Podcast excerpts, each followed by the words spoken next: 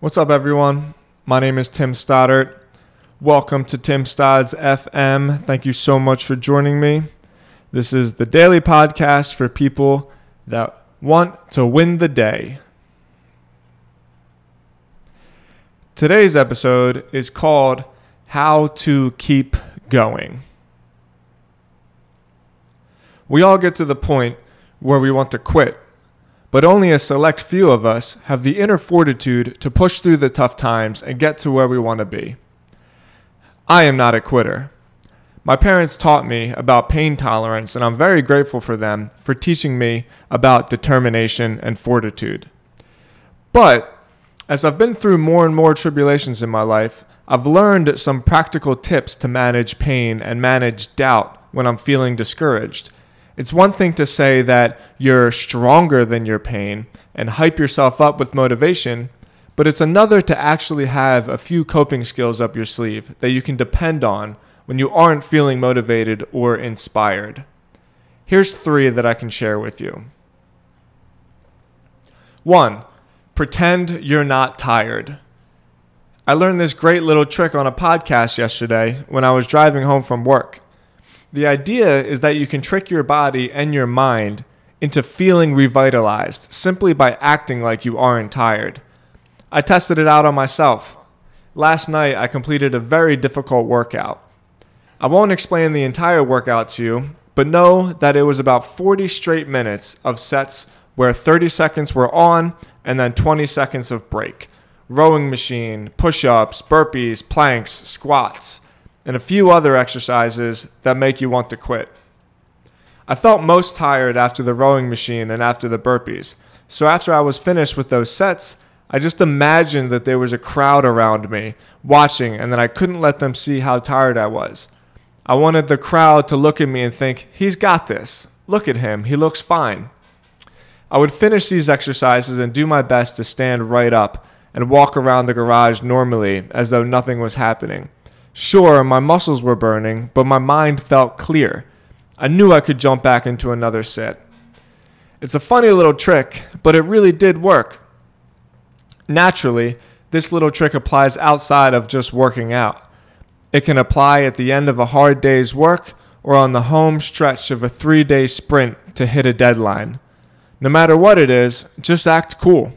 Show your best poker face. Just act like you're not tired.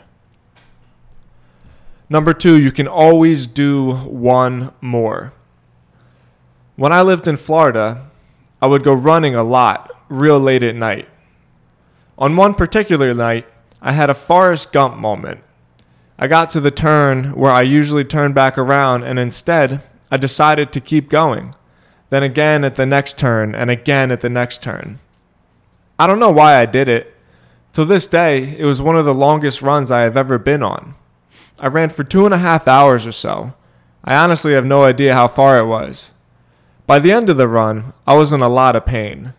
My legs were killing me. I was starting to doubt if I could finish. Every time I started thinking about the finish line, I would get overwhelmed and think to myself that there was no way I could do it. So I stopped thinking about the finish. I would look up and find a telephone pole and just try to run to the pole. As is always the case, the closer I got to the finish line, the harder it got. So each time I took a step, I would say to myself, one more step. Just one more, one more, one more, one more. I swear, I repeated this to myself the entire last mile of that run. But I ran it all the way in. I didn't quit. It was one of my proudest moments in life. I wanted to quit so bad but I ran it all the way in by running one more step at a time. No matter how tired you get, you're almost always capable of doing one more. Do one more rep, take one more step, make one more sales call, read one more page, take one more set of those practice shots, whatever it is, whatever you're calling, you can always do one more.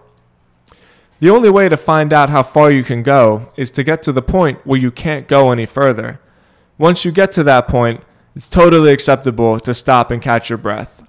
But until you get to your absolute breaking point, you can always go one more.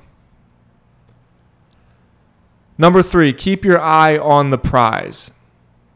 I say this out loud to myself every day, sometimes multiple times a day. Life isn't always filled with excitement or Instagram worthy snapshots. Most successful people will tell you that many of their days are spent doing arduous tasks. There will be days when you are questioning if you're doing the right thing or even if what you're doing is worth it. But you will stick with it because you care about the prize. You care about the celebration dance.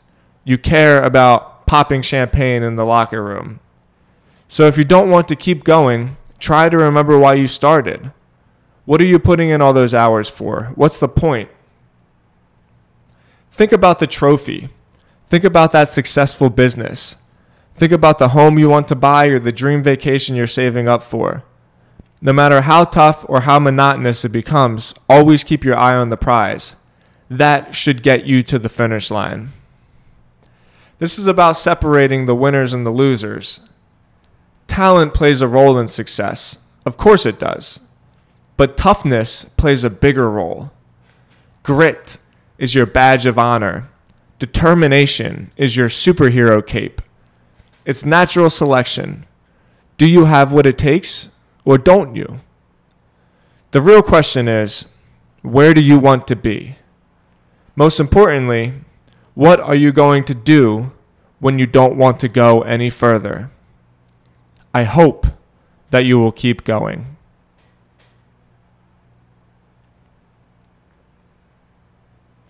Thank you for listening to today's podcast. I appreciate all of you so much. If you would, please leave me a rating on iTunes. Please leave me a comment on iTunes. It's the best thing you can do to support the show. As always, I invite you guys to check out my weekly newsletter at timstodds.com slash newsletter. I'll talk to you tomorrow. Be sure to win the day.